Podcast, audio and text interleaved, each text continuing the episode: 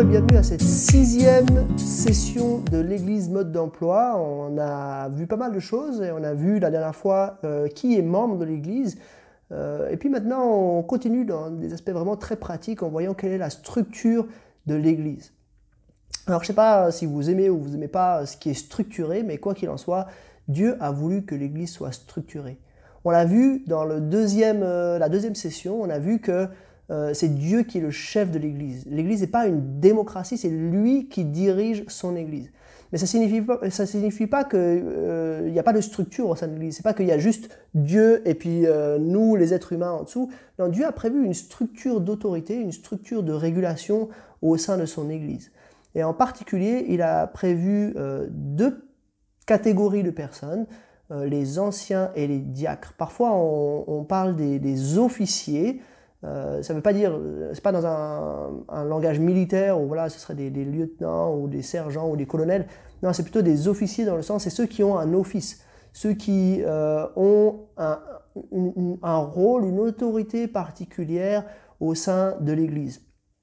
Ça veut pas, on ne parle pas de valeur ici. Bien sûr, aux yeux de Dieu, tout le monde a la même valeur. Bien sûr, tout le monde a le Saint-Esprit et bien sûr, on est tous amenés à avoir un rôle, un don qu'on exerce au sein de l'Église. Mais Dieu a prévu que l'Église soit structurée avec des officiers, des personnes qui ont de l'autorité et qui, euh, voilà, qui, veillent au bon fonctionnement, à la bonne marche de l'Église. Alors on va parler d'abord des anciens et puis ensuite des diacres. Commence par les anciens. Euh, et pour parler des anciens, euh, je commence par un petit texte dans Actes chapitre 14 verset 23. Euh, voilà ce que euh, Luc, l'auteur du livre des Actes, nous relate sur la manière de fonctionner, la manière d'implanter des églises, en particulier là, euh, la manière avec laquelle Paul implantait des églises dans Actes chapitre 14 au verset 23. Donc Paul est passé par plusieurs villes, et entre autres Lystre, Iconium, Antioche. Et puis, euh, en repassant dans ces églises, qu'est-ce qu'ils faisaient? Ils désignèrent des anciens dans chaque église, et après avoir prié et jeûné, ils les confièrent au Seigneur en qui ils avaient cru.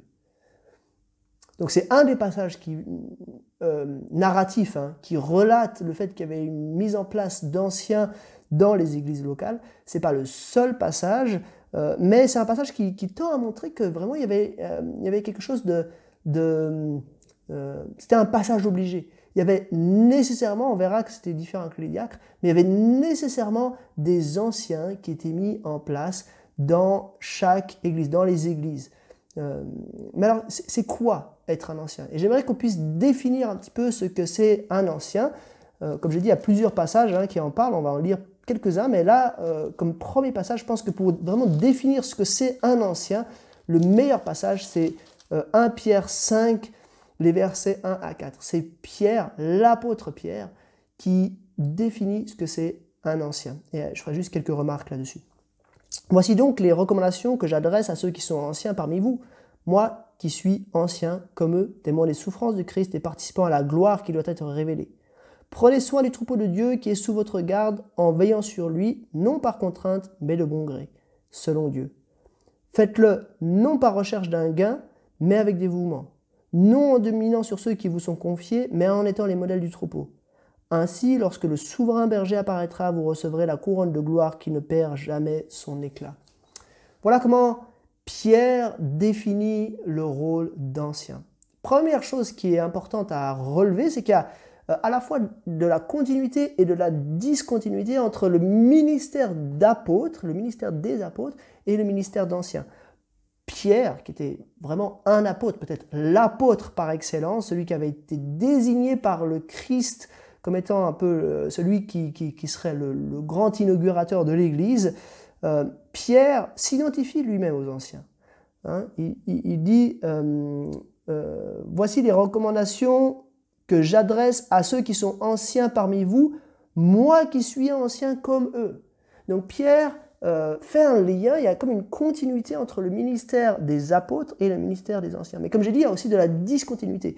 Parce que Pierre s'identifie comme étant euh, témoin des souffrances de Christ. Lui, il était un témoin de Christ, il a vécu ces choses, il est revêtu bien sûr d'une autorité particulière. Mais il y a quand même un petit peu de continuité euh, entre ces ministères. Puis alors comment il qualifie Pierre ce ministère d'ancien? Veillez, pardon, euh, prenez soin du troupeau de Dieu qui est sous votre garde. C'est quoi être un ancien? C'est prendre soin du troupeau de Dieu qui est sous votre garde. Euh, et comment on le fait?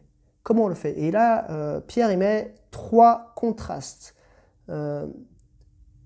Non par contrainte, en veillant sur lui, non par contrainte, mais de bon gré.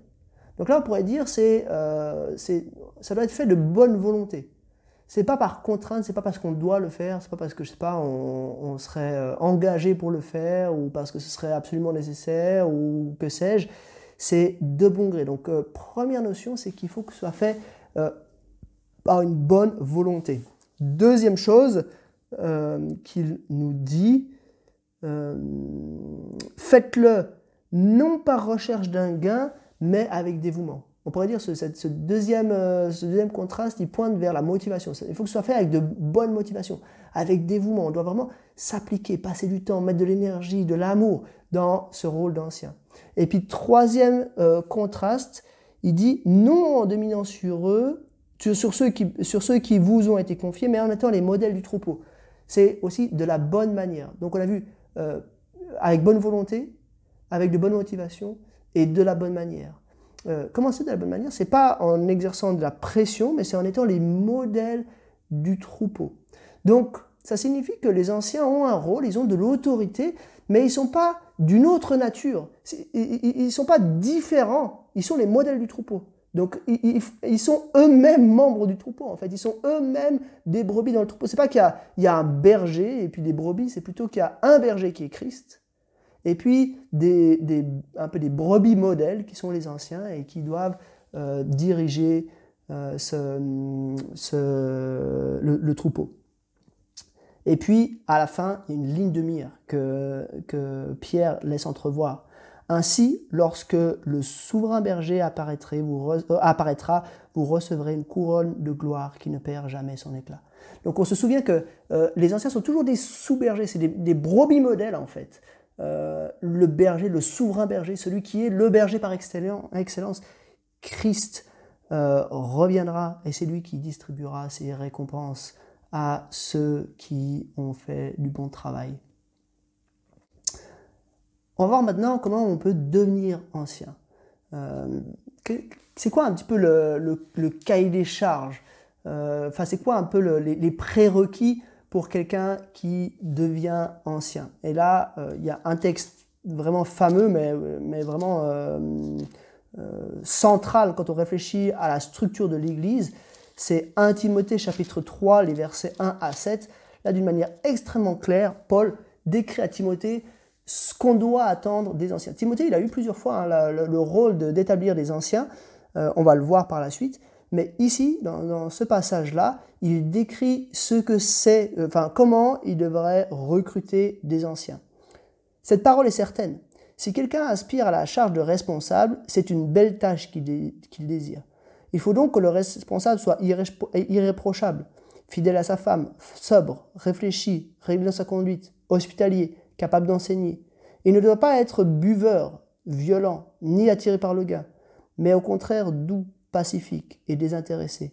Il faut qu'il dirige bien sa propre maison et qu'il tienne ses enfants dans la soumission et un entier respect. En effet, si quelqu'un ne sait pas diriger sa propre maison, comment euh, prendra-t-il soin de l'Église de Dieu? Il ne doit pas non plus être un nouveau converti, de peur qu'aveuglé par l'orgueil, il ne tombe sous le même jugement que le diable. Il faut enfin qu'il reçoive un bon témoignage de la part des gens de l'extérieur, afin de ne pas tomber dans le discrédit et dans les pièges du diable. Voilà euh, le plan, le planning euh, biblique de ce que devrait être un ancien. Alors je vais faire juste un petit commentaire rapide de ce texte, on va passer ces différents éléments rapidement, et puis après on va essayer de prendre un peu de recul pour voir quel genre d'homme euh, devrait être ancien. Premièrement, irréprochable. Irréprochable ne signifie pas parfait, évidemment. Hein. Irréprochable, ça signifie à qui on ne peut pas faire de reproches. Et on sait qu'on est tous pécheurs. Donc au contraire, je crois que quelqu'un qui serait parfait serait un petit peu euh, mal, euh, malvenu comme ancien. Euh, parce que parfait, ça veut nécessairement dire qu'il cache probablement certains aspects de sa personnalité. Irréprochable, ça veut dire à qui on ne peut pas faire de reproche. Ça veut dire que voilà, c'est quelqu'un qui sait demander pardon quand il fait des erreurs. C'est quelqu'un qui, qui, sait qu'il est faible et qu'il a besoin des autres pour pouvoir grandir et pour pouvoir avancer. Euh, fidèle à sa femme, bien sûr, ça signifie. Alors, ça a été interprété de différentes manières dans différents milieux, mais en tout cas, ça veut dire que c'est quelqu'un qui a un, mariage qui fonctionne. Euh, sobre, ça veut dire qu'il ne va pas dans les excès.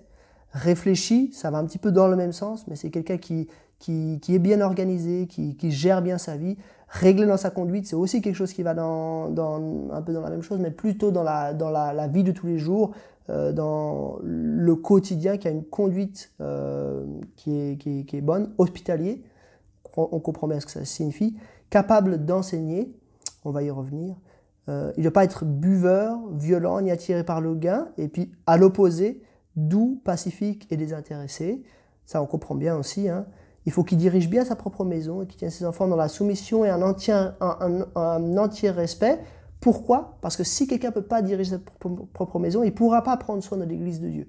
Il y aura plusieurs choses à dire à ce sujet, on va y revenir, euh, mais euh, il y a un lien entre la famille et l'Église, la gestion de la famille et la gestion de l'Église. Et puis, euh, finalement, deux derniers principes. Il ne doit pas être un nouveau converti parce que avec l'orgueil, il pourrait chuter. Et puis, il faut qu'il ait un bon témoignage de la part des gens de l'extérieur pour pas tomber dans le discrédit et dans les pièges du diable. Voilà euh, ce que ça signifie, ce passage. Alors, c'est quoi qu'on attend, enfin que Dieu attend des responsables d'église? Je pense qu'il y a euh, quatre, quatre, éléments un peu qui, qui, sont assez clairs dans ce passage. Première, première chose à dire, il y a une notion de représentation. Euh, l'ancien, en quelque sorte, il représente l'Église. Euh, il ne doit pas être parfait, mais il doit quand même être irréprochable. Il doit être irréprochable non seulement euh, pour les gens de l'Église, mais aussi vis-à-vis de l'extérieur. C'est pas quelqu'un qui doit faire n'importe quoi en dehors de l'Église et puis, et puis avoir une attitude complètement différente dans l'Église. Pourquoi? Parce que ça, ça ferait du mal à l'Église et ça, cette personne, mais même l'Église pourrait tomber dans le discrédit euh, à cause de cela.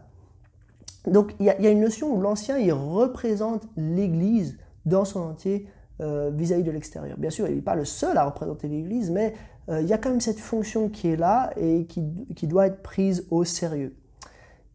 Il a une fonction d'enseignement. Hein. Il doit être capable d'enseigner. Et c'est assez central. Si vous prenez tout, tout, ce passage, 1 Timothée 2 et 3 dans leur ensemble, euh, vraiment, l'enseignement est quelque chose d'important. Et c'est logique. Euh, c'est logique, pourquoi? Parce que Dieu règne sur son peuple. Il règne sur son peuple comment? Il règne sur son peuple par sa parole. Donc il est normal que ceux qui sont les, les, intendants de Dieu euh, soient premièrement les intendants de Dieu par l'enseignement. Donc l'enseignement fait vraiment partie un peu du, quotidien de la vie des anciens. Euh, ils doivent enseigner l'assemblée, non seulement euh, enseigner au un à un, mais ils doivent aussi avoir une tâche vraiment d'enseignement global sur l'assemblée. Ils doivent être capables de diriger. Euh, c'est dit hein, qu'ils doivent être capables de diriger leur propre maison avant d'être capables de diriger l'Église. Ça signifie que s'ils ne peuvent pas faire leur, preuve, leur, preuve au niveau familial, ils n'arriveront pas à diriger l'Église entière. Il y a euh, voilà, une, casquette un peu de, direction euh, dans ce profil d'ancien. Et puis finalement, il y a aussi euh, une, nécessité de, nécessaire maturité. De parler de nouveaux convertis, de peur qu'aveuglés par l'orgueil, il ne tombe sous le même jugement que le diable. Il, tombe dans les mêmes travers que Satan qui, voilà, aveuglé par l'orgueil, est, tombé, s'est rebellé contre Dieu. Alors la maturité, évidemment, ça doit être mis en, un petit peu en, relation avec euh, la, durée de vie de l'Église. Euh, on ne va pas attendre la même maturité euh, d'une Église qui a plusieurs décennies par rapport à une Église qui a été implantée il y a, deux ans. quand Paul implantait des églises, il mettait en place des anciens très rapidement. Ce n'étaient pas des anciens qui avaient une maturité chrétienne très longue. Mais ça signifie aussi que la maturité n'est pas forcément proportionnelle au temps. Il y a des gens qui peuvent grandir extrêmement vite dans leur vie chrétienne et acquérir en peu de temps une maturité remarquable. Et à l'opposé, il y a des personnes qui avancent plus doucement. Donc voilà quelques notions sur les anciens. Ils, sont des représentants de l'Église, ils sont des enseignants de l'Église, ils dirigent l'Église et ils doivent avoir une bonne maturité. La maturité, entre, parenthèses, ça, fait écho à ce qu'on a vu dans 1 Pierre. Hein.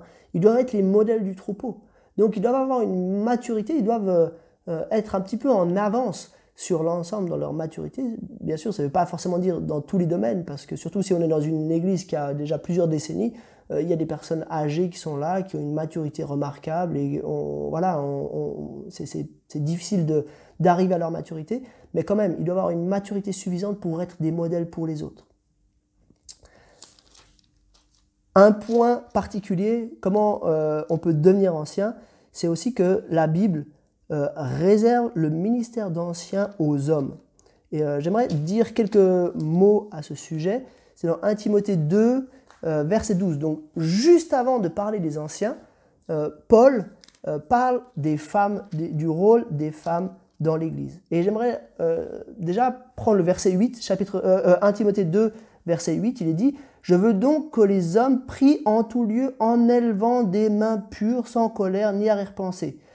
donc, ça, c'est un peu le chapeau de tout ce passage, que les hommes en tout lieu lèvent des mains pures, donc qui, qui rendent un culte à Dieu en tout lieu. Donc en fait, ce que euh, Paul est en train de dire à Timothée, c'est je veux qu'en tout lieu, euh, il y ait des églises qui s'implantent pour que des cultes, un culte à Dieu puisse être euh, rendu.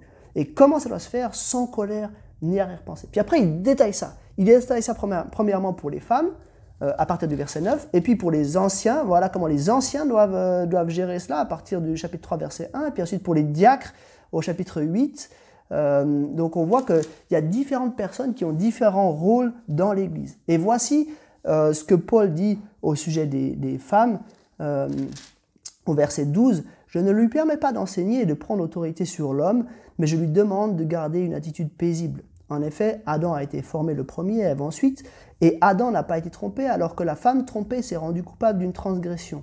Cependant, elle sera sauvée à travers sa descendance si elle persévère avec simplicité dans la foi, l'amour la et la progression dans la sainteté.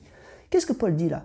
Il est en train de dire, euh, femmes et hommes sont pleinement égaux en valeur, ils ont accès au salut exactement de la même manière, et même d'une manière particulière pour les femmes, parce qu'elles sont sauvées à travers leur descendance par la venue de Christ, euh, en donnant naissance, et là il y a vraiment un, parallèle avec Ève, hein, Ève qui donne la vie, et c'est par Ève que la, que la solution au problème du péché est venue, que Christ est venu.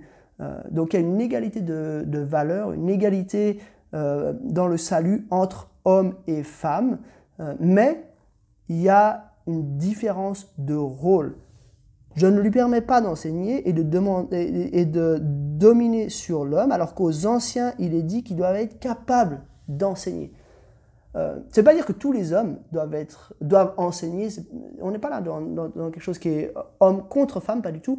Mais les, les hommes ont la possibilité de devenir anciens parce que ancien signifie qu'ils doivent être capables d'enseigner, ils doivent pouvoir enseigner l'assemblée, alors que euh, ce n'est pas le cas pour les femmes.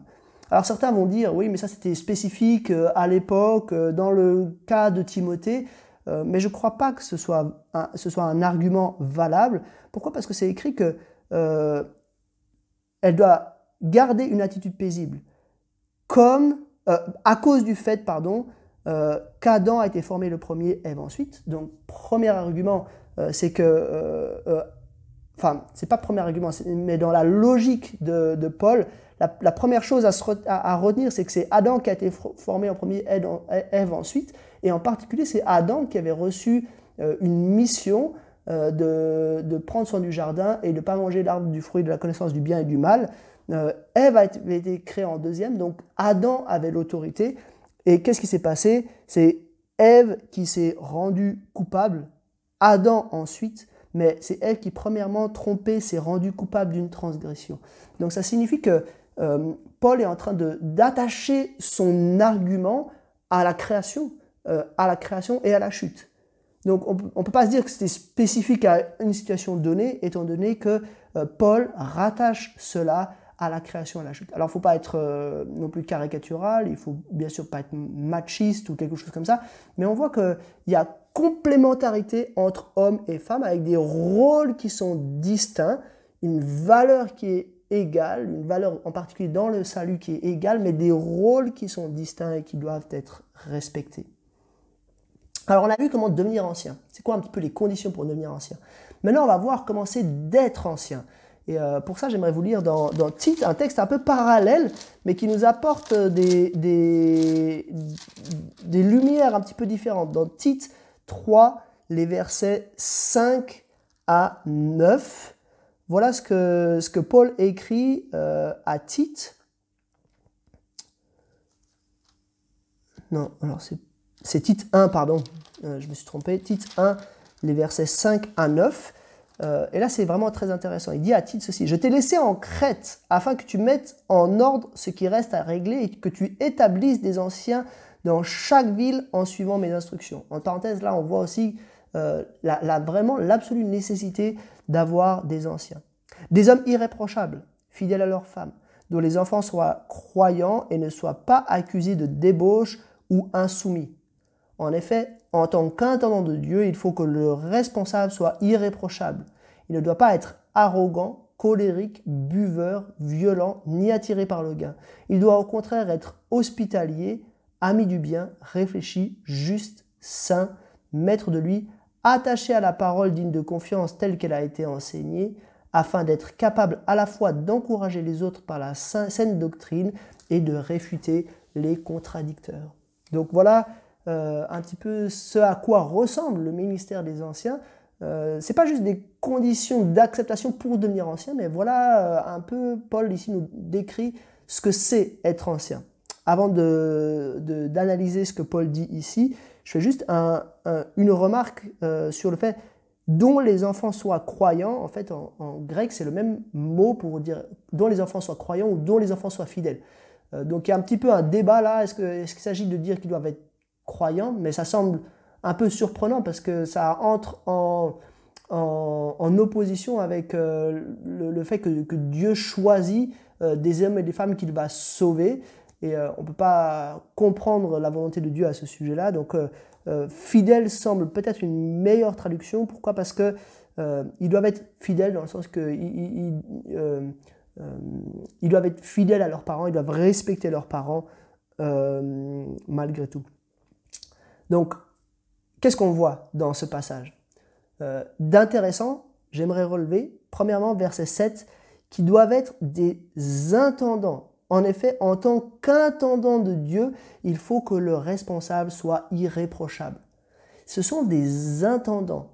Euh, et c'est pas rien, ça veut dire qu'en fait, ils représentent Dieu, ils, font le travail que Dieu délègue aux responsables dans l'Église. Euh, et en cela, ça, ça, montre bien euh, ce que doivent faire les, euh, les anciens. Euh, on a parlé dans la dernière session hein, du fait que voilà, il y avait la question de la discipline, il y avait la question de devenir membre aussi d'une église locale. Ben, Dieu fait des anciens ses intendants pour qu'ils gèrent son bien le plus précieux, c'est-à-dire l'Église. Mais pas que. ils doivent être aussi attachés à la parole digne de confiance telle qu'elle a été enseignée. Ils doivent être attachés à la parole. Donc ça doit être des intendants, mais ça doit être aussi des étudiants. Euh, ils doivent être euh, en train d'apprendre des choses de la parole, attachés à la parole digne de confiance telle qu'elle a été enseignée. Donc ils doivent euh, écouter la parole et ils doivent être, attachés à elle. Donc ça doit être des, des enseignants, ils doivent être dans un processus constant de se remettre en question et de se demander, mais est-ce qu'on est euh, conforme à la parole. Puis, euh, un peu dans la, logique du texte, afin d'être capable à la fois d'encourager les autres, donc ça doit être aussi des enseignants, on l'avait vu hein, dans le texte d'Intimité, mais on le voit ici, euh, plus précisément, ils doivent être capables d'enseigner en, en, encourageant, et puis aussi, donc ils doivent être afin d'être capable à la fois d'encourager les autres par la saine doctrine et de réfuter les contradicteurs. Donc c'est aussi des protecteurs. c'est eux qui sont là pour veiller. C'est un peu des veilleurs. Ils sont là, ils, voient l'Église et ils veillent sur l'Église en encourageant par l'enseignement, mais aussi en réfutant lorsque c'est nécessaire. Donc quatre choses, ce sont des intendants, ce sont des étudiants, ce sont des enseignants et ce sont des protecteurs. Voilà un petit peu ce que font euh, les anciens. Comment ils doivent le faire? Ben, Ils doivent le faire en étant euh, eux-mêmes des modèles, ils doivent être parmi euh, les, les, membres, euh, ils sont eux-mêmes membres, et en étant parmi eux, ils sont des modèles et ils doivent, par l'enseignement, par la protection, par leur propre étude, être des bons intendants de Dieu dans l'Église.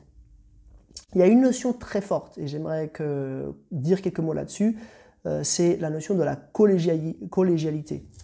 Je vais lire Tite, un, passage qu'on vient de lire, un titre 1, verset 5. Alors, il n'y a pas un passage qui dit que les anciens doivent être collégiaux, mais euh, ça, c'est un des passages qui, euh, qui le laisse sous-entendre. Je t'ai laissé en Crète afin que tu mettes en ordre ce qui reste à régler et que tu établisses des anciens dans chaque ville en suivant mes instructions. Et si vous regardez euh, toutes les fois où on voit des anciens dans le Nouveau Testament, on se rend compte qu'ils étaient toujours plusieurs. Les apôtres déjà d'ailleurs étaient plusieurs. Euh, Dieu a pas juste, euh, Christ n'a pas juste mis en place un apôtre, mais il a mis en place un groupe. Il semble que de manière quasiment unanime, pratiquement partout dans le Nouveau Testament, à ma connaissance en tout cas, on, voit une pluralité d'anciens. Et c'est intéressant de voir ça. ça montre plusieurs choses. Ça montre que le Saint-Esprit n'est pas donné à une personne, mais il est donné à plusieurs personnes et ça rend nécessaire une direction commune. Parce qu'en fait, on a, on, a tous le Saint-Esprit, on a des caractères différents, on a des dons différents, mais on a tous le Saint-Esprit et à cause de cela, euh, pour représenter l'Église, on est beaucoup plus pertinent à plusieurs que seul. C'est aussi une manière de, reprendre l'image, quand on avait parlé de ce qu'est l'Église dans la session 2, on a dit qu'il y a l'image du corps.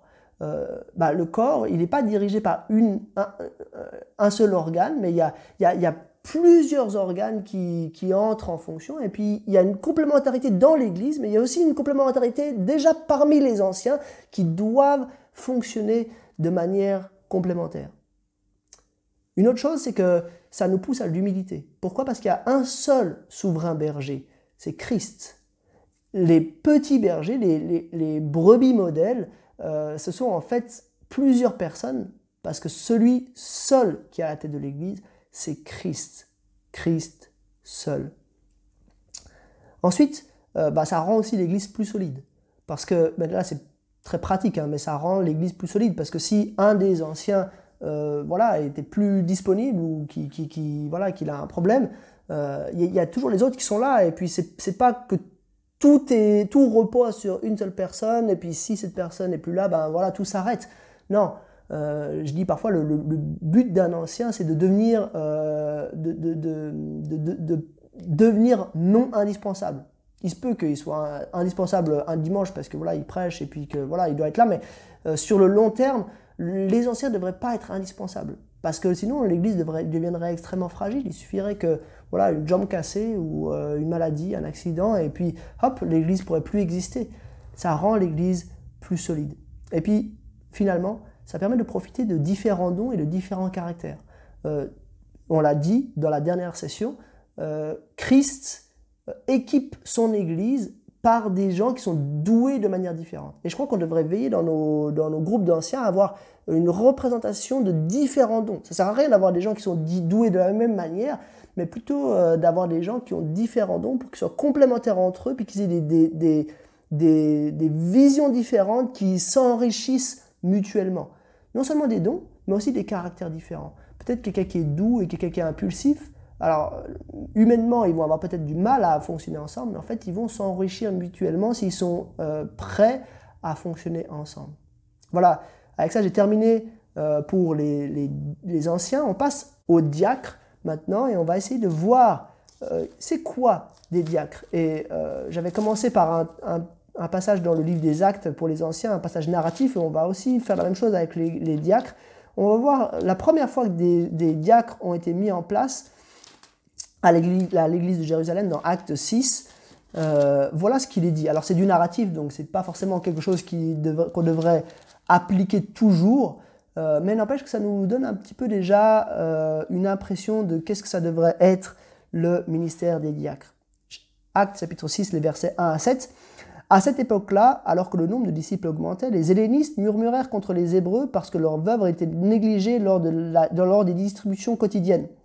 Les douze convoquèrent l'ensemble des disciples et dirent Il ne convient pas que nous délaissions la parole de Dieu pour servir aux tables. C'est pourquoi, frères et sœurs, choisissez parmi vous sept hommes de qui l'on rende un bon témoignage rempli d'Esprit Saint et de sagesse, et nous les chargerons de ce travail. Quant à nous, nous continuerons à nous consacrer à la prière et au ministère de la parole. Cette proposition plut à toute l'assemblée. Ils choisirent Étienne, un homme plein de foi et d'Esprit Saint, Philippe, euh, Prochor, Nicanor, Timon, euh, Parménas et Nicolas, un non-juif d'Antioche converti. Ils les présentèrent aux apôtres et ils posèrent les mains sur eux en priant. La parole de Dieu se propageait de plus en plus, le nombre de disciples augmentait beaucoup à Jérusalem et une grande foule de prêtres obéissait à la foi. Donc qu'est-ce qui nous est dit ici? Euh, déjà, ce qu'on voit, c'est qu'il semble que les, diacres n'étaient pas, euh, à l'inverse des anciens, ils n'étaient pas nécessaires, mais ils étaient plutôt, euh, d'une manière assez pragmatique, mis en place en fonction des besoins. on voit déjà que bah, avant Acte 6, il n'y avait pas de diacre.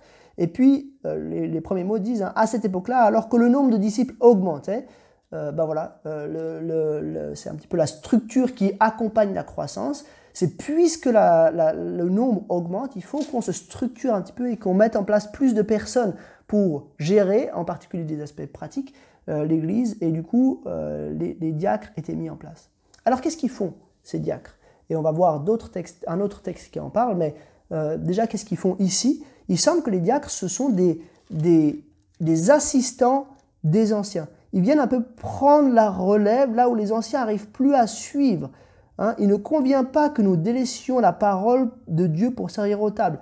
Pas, il n'est pas question de dire, ouais, mais il y a des tâches supérieures, la parole de Dieu, et puis il y a des tâches inférieures, servir aux tables, et puis nous, euh, nous ça convient pas avec notre personne, euh, nous, on est trop important. Non, c'est pas ça, c'est juste qu'ils ils, veulent se consacrer, ils, vont, ils doivent se consacrer euh, à l'enseignement et à la prière, euh, ils le disent en verset 4, Quant à nous, nous continuerons à nous, consacrer à la prière et au ministère de la parole. Euh, c'est pour pouvoir se consacrer à cela que plus de personnes sont recrutées, des diacres, pour servir. Donc c'est un petit peu des assistants euh, des anciens. Deuxième chose qu'on peut dire, c'est qu'ils ont des tâches plutôt pratiques. Là où les ministères de la parole et la prière sont, c'est les apôtres en l'occurrence qui, qui, les, qui les assurent, eux, ils vont servir aux tables. Le mot diacre, d'ailleurs, signifie des serviteurs. Ils servent aux tables, donc c'est des tâches plutôt d'ordre pratique, mais euh, des tâches spirituelles malgré tout. Ce qui est intéressant, c'est qu'il n'y a, a, pas euh, des tâches spirituelles puis des tâches non spirituelles. En fait, tout est spirituel, mais il y a des tâches qui sont plutôt voilà, du domaine de l'enseignement et des tâches qui sont plutôt d'un domaine pratique. Où est-ce qu'on voit ici qu'il s'agit quand même de tâches spirituelles? C'est parce que euh, pour les recruter, quelles sont les consignes qui sont données? Ils doivent rendre un bon témoignage, être remplis d'Esprit Saint et de sagesse pour pouvoir être chargés de ce travail. Donc il y, avait vraiment une, volonté que ce soit des gens qui soient pleins d'Esprit Saint. On voulait euh, une bonne maturité pour que les choses soient rendues possibles. De plus, une fois qu'ils les ont choisis, ils les présentent aux apôtres qui posent les mains sur eux et qui prient pour eux. Donc on voit que ce n'est pas juste euh, la seconde zone, non, euh, c'est quelque chose d'important, c'est pratique, mais c'est tout aussi spirituel que ce que font euh, les apôtres, c'est-à-dire prier et enseigner la Bible. Entre parenthèses, il y a un en particulier, hein, c'est Étienne, qui est un homme plein de foi et d'Esprit Saint. Donc on voit que voilà, ils ont, recruté des hommes qui correspondaient à ce qui avait été demandé par les apôtres. Et puis, bon, je l'ai déjà dit, mais c'était lié à la croissance. Ils n'ont pas été mis en place d'office, euh, ils ont été mis en place parce que euh, justement il y a de la croissance et que les apôtres étaient plus suffisants pour assurer les choses qu'il fallait faire pour le bon fonctionnement de l'Église. Mais alors qu'est-ce qu'ils faisaient? Comment est-ce qu'on peut devenir diacre? Et là, euh, bah, juste après, on a lu le texte de 1 Timothée 3, le début, hein, le texte pour les anciens, et on va maintenant lire le texte pour les diacres. parce que Paul continue avec quelques notions pour les diacres, et puis pareil que pour les anciens, je vais décrire un petit peu la tâche, et puis ensuite, on va euh, prendre du recul et voir un peu c'était qui ces gens-là qui pouvaient être des diacres. Les diacres, eux aussi, doivent... Ah pardon, c'est 1 euh, Timothée 3 à partir du verset 8. Les diacres, eux aussi, doivent être respectables, n'avoir qu'une parole et ne pas s'adonner à la boisson ni être attirés par le gain. Ils doivent garder le ministère de la foi avec une conscience pure. Qu'on les mette d'abord à l'épreuve et qu'ils exercent ensuite leur ministère s'ils sont sans reproche. De même, les femmes doivent être respectables, non médisantes, sobres, fidèles en tout. Les diacres doivent être fidèles à leurs femmes et bien gérer leurs enfants, euh, leurs enfants et leur propre maison. En effet, ceux qui ont bien rempli leur service gagnent l'estime de tous et une grande assurance dans la foi en Jésus-Christ. Voilà un petit peu à quoi ça ressemble des diacres, c'est quoi un peu les, critères pour devenir diacre?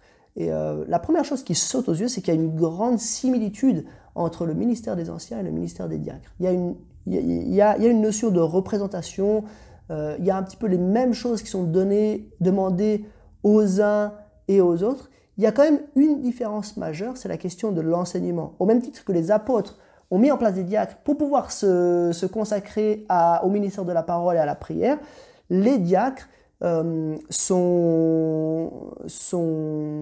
doivent pas nécessairement avoir des aptitudes dans l'enseignement parce qu'ils auront des tâches plus pratiques.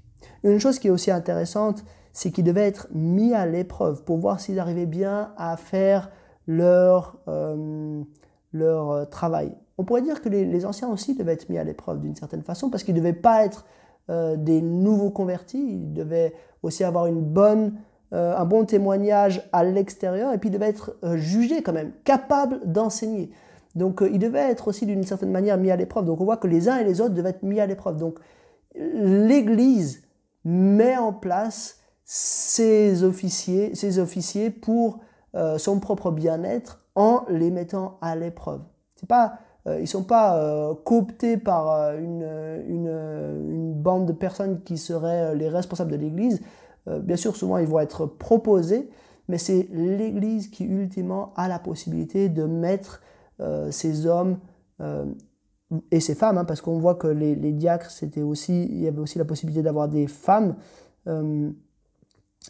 Euh, c'est au verset 11, hein. de même les femmes doivent être respectables, non médisantes, sobres, fidèles en tout. Euh, on voit que les, les, diacres euh, voilà, devaient être mis à l'épreuve et que c'est l'Église qui les met en place. Puis finalement, on voit qu'il y a une nécessité d'estime. Peut-être que c'est plus naturel pour les anciens qui avaient des ministères d'enseignement, mais on voit qu'il y a une nécessité d'estime de la part du reste de l'Église envers les diacres. en effet, ceux qui ont bien rempli leur service gagne l'estime de tous et une grande assurance dans la foi en Jésus-Christ. Donc il n'y a, pas de, a pas de dichotomie entre les, ministères de la parole et les autres. Tous sont spirituels, tous sont importants. Et on voit que Paul ici, et puis euh, Luc, enfin euh, les, apôtres dans, le livre des actes, euh, considéraient hautement ces fonctions de diacre. Alors maintenant, il faut qu'on parle un tout petit peu de la notion de prise de décision dans l'Église. Comment est-ce que les décisions sont prises? Comment est-ce que les décisions sont prises pour la mise en place des anciens et des diacres? Euh, ben, Bien sûr, euh, au même titre que l'Église se gère elle-même, la, la, mise en place des anciens et des diacres doit être quelque chose qui est décidé par l'Église, par l'Église dans son ensemble. Donc je pense qu'une bonne manière de procéder, c'est que ce soit les anciens qui soient responsables de proposer des anciens et des diacres, qu'ils aient un petit peu un, droit de veto sur qui va devenir ancien ou diacre, parce que c'est eux qui ont cette charge de veiller sur l'ensemble, de protéger euh, l'Église, mais ultimement, c'est quand même aussi l'Église qui va valider, qui doit euh, donner son, son, assentiment pour pouvoir euh, accueillir de nouveaux responsables et de nouveaux diacres. Et comment se passe la prise de décision après euh, dans un groupe d'anciens ou dans un groupe de diacres, eh ben, euh, on a vu la collégialité. Il faut que les anciens arrivent à s'entendre pour avancer ensemble d'un commun accord dans une direction donnée, pour le mieux de l'Église. Bien sûr, c'est l'Église qui décide, de sa propre direction, mais les anciens ont vraiment ce rôle, on l'a dit, hein, de direction, de donner une orientation à l'Église, et en cela, euh, c'est pas un des anciens, mais c'est les anciens dans leur ensemble qui peut-être un peu moins euh, performants, euh, parce que voilà, on, fonctionne mieux quand il n'y a qu'une seule tête des fois, mais en fait c'est beaucoup plus stable. Et souvent Dieu va, parler à une personne différemment d'une autre personne. Et puis ces différentes visions vont être complémentaires, ce sera beaucoup plus bénéfique pour la vie de l'Église locale. Dernier point, j'aimerais insister là-dessus, la place de la prière les anciens, les apôtres pardon, à Jérusalem, pourquoi ils ont euh, voulu mettre en place des anciens pour se consacrer au ministère de la parole et à la prière? La prière doit être centrale dans la vie des anciens. Il faut que les anciens et les diacres soient vraiment des hommes de prière, des hommes qui euh, sont des modèles en plus. Donc euh, voilà, c'est important que ce soit des gens qui participent aux activités, qui participent aux réunions de prière en particulier, des hommes qui euh, passent du temps dans la prière. Mais il y a aussi une nécessité, c'est que l'Église prie pour ses responsables, prie pour ses diacres, prie pour ses anciens, que l'Église intercède pour eux qui ont parfois des, tâches difficiles, des décisions à prendre qui ne sont pas évidentes, que vraiment l'Église les accompagne. Et ce sera le, meilleur fonctionnement possible. Parce que si les anciens et les, les anciens et l'Église s'entendent bien, euh, les anciens qui font partie d'ailleurs eux-mêmes de l'Église, mais si euh, les membres et les anciens sont dans un respect mutuel et un désir ensemble d'avancer, c'est là que euh, l'Église va être le plus à sa place et le plus performante pour aller de l'avant. Alors on arrive un petit peu au bout de cette session et j'aimerais juste terminer par quelques questions. deux questions. première question, euh, qui sont les anciens et les diacres dans votre église? Alors il se peut qu'ils n'aient pas forcément le titre d'ancien ni le titre de diacre, euh, mais malgré tout, euh, ils sont là. les mots, c'est pas très important, mais c'est les fonctions qui comptent. Est-ce qu'ils correspondent aux critères requis? Est-ce qu'ils font le travail pour lequel ils sont censés avoir, enfin le, travail qu'ils sont censés faire Et je pense que voilà, on a tous à progresser. Et j'aimerais voilà, que chacun puisse prendre le temps de réfléchir à notre structure d'église et si on voit des dysfonctionnements, et eh ben, le, le, leur en faire part. Leur dire, il me semble que là, c'est un domaine où euh, on devrait encore progresser. Faites, faites-le positivement, faites-le avec amour euh, pour le bien de l'Église dans son ensemble. Mais je pense que c'est de la responsabilité vraiment de chacun. Et puis la deuxième question, euh, c'est est-ce que vous priez Est-ce que vous estimez, euh, comme c'est dit, hein, ils gagnent l'estime de tous euh, pour les diacres Est-ce que vous estimez ces personnes-là? Est-ce qu'ils se sentent en sécurité? Est-ce qu'ils ont du plaisir dans leur tâche? Parce que c'est comme ça que l'Église va être le plus euh, dynamique. C'est quand les membres et les anciens, les membres et les diacres peuvent avancer main dans la main avec un désir commun d'aller dans l'avant. Voilà deux petites questions pour prolonger la réflexion et je vous dis à bientôt.